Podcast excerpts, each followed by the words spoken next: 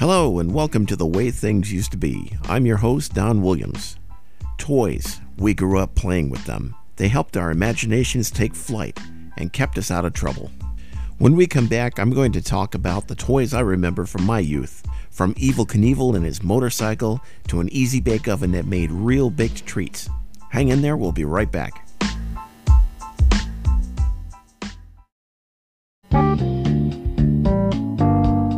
So let's talk about some vintage toys from the 60s and 70s.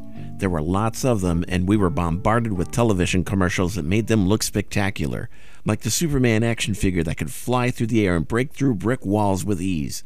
But when you opened up the package, the action figure looked a little smaller than on the commercial, and he couldn't fly through the air unless he was in your hand. He had little bionic modules that fit in his limbs and a cool bionic eye that you looked through via a hole in the back of his head. I had a G.I. Joe action figure complete with a footlocker and super groovy 70s style hippie clothes, courtesy of Mrs. Westbrook, who lived down the street.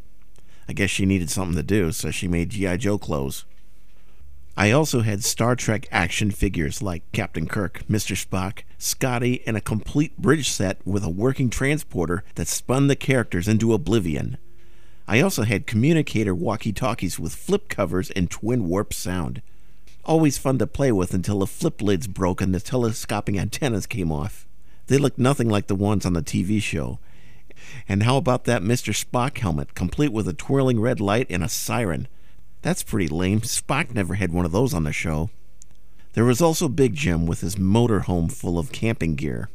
Hmm, camping gear. That doesn't sound like a lot of fun. So, other toys included the SSP Racer with a T stick and sonic sound, smash up derby sets from Kenner, Matchbox and Hot Wheels cars, Rock'em Sock'em robots, boxing robots that knocked each other's blocks off. How about that electric football set that buzzed the players around at random on a metal like football field?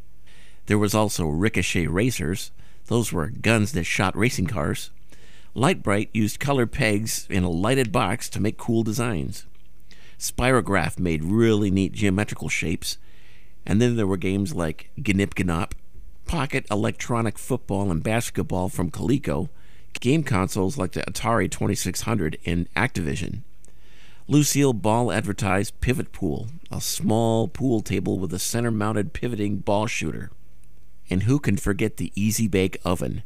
Not the later ones that resembled a microwave oven, I'm talking about the ones that looked like an old oven with a light bulb that cooked cakes and small sweet treats.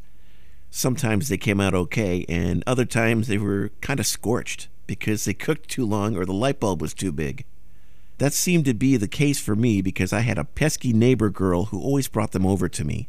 I was nice about it, but you could smell that they were burned immediately. Ugh. There are so many toys that I can't cover them all in this podcast, so sometime down the road we'll have to do part two. After the break, I'm going to talk about a very popular toy from the 70s that had kids jumping their bikes off of makeshift ramps.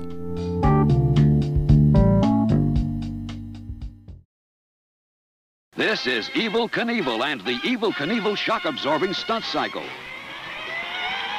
You can make them do wheelies, back stands, even midair somersaults. And for that big jump, here's Evel, up and over that four-foot ditch. Evel Knievel, sold separately or with the Evel Knievel stunt cycle from Ideal. Man, oh man, they just don't make toys like that anymore. Evel Knievel and his shock-absorbing stunt cycle. That thing could jump and stay on two wheels almost every time. It came complete with a whining crank to launch it into its next death-defying jump. I was inspired to write this segment by a picture my cousin Kurt Williams sent to me on Facebook Messenger. In this vintage picture from Christmas of 1973, it shows Kurt with his Evel Knievel stunt bike set, complete with a ramp, motorcycle, Evel Knievel action figure, scramble van, and stunt cycle launcher. The commercials on TV show kids jumping the cycle in dirt and racing over rocks and debris. Kurt, however, kept his inside because he had a nice open basement to make Evel Knievel history, and he didn't want to get it dirty. Which was probably a good thing, because the ones that survived our childhood are worth a small fortune, may say to the tune of $300 and up. Memories are so much cheaper. Speaking of memories, I had one of those Evel Knievel stunt cycles, and I remember what happened to it. I cranked it so many times that I eventually stripped the gears in the launcher. That was a sad day indeed. The fun and action didn't stop with the Evel Knievel stunt cycle. Kids were inspired, or should I say influenced, by this daredevil to do their own ramp jumping stunts on their bicycles.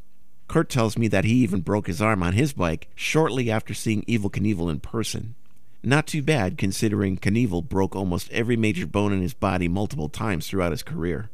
As for me, I've never had a broken bone in my entire life, and I plan to keep it that way. Well, I did break one of my toes one time when I kicked the corner leg of a couch, but I don't count that. And lastly, we can't forget the Canyon Sky Cycle. It was the stunt cycle modified to look like the ill fated rocket that plummeted into the bottom of the Snake River Canyon. This toy jumped ramps and set speed records just like the stunt cycle, but it was a bit more successful than the real one. There's also great videos on YouTube if you need more Evel Knievel in your life. And if you're ever in the Topeka, Kansas area, check out the Evel Knievel Museum. They have a lot of bikes, vehicles, and interactive displays, and the crushed carcass of the Canyon Sky Cycle. My cousin Kurt Williams is a big Evel Knievel fan, and I want to thank him for sharing his memories of Evel Knievel with me on this podcast. Thanks a lot, Kurt.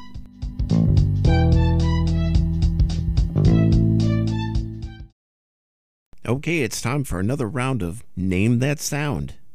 Here we go. Did you get that? Let's listen to it again. How about one more time? All right. If you give up, here's what it was. I already told you before that I've got cats and I've got animals in the house that are always causing me issues when I'm recording the podcast. This time around, it was the same cat almost knocked an entire box of mason jars onto the floor in my workshop. It was a close call, but they fared better than the butter dish from last time.